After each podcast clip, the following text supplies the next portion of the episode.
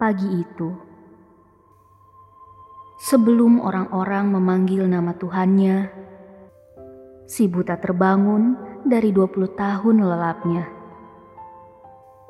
Ia menenggak segelas air yang ditampungnya dari tetesan embun semalam.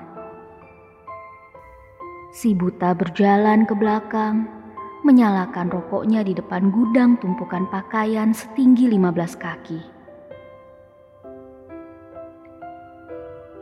Sembari menghisap rokoknya, si buta berpikir, esok ingin merokok di mana lagi?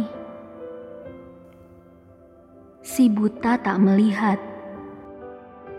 Setiap kali ia menghembuskan asap rokoknya, asap itu mengepul hitam pekat, hingga terlihat oleh sebagian penjaga kota. Mereka panik.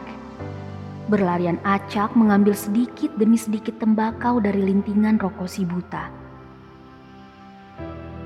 Hingga kira-kira mendekati mulut, si buta mematikan rokoknya.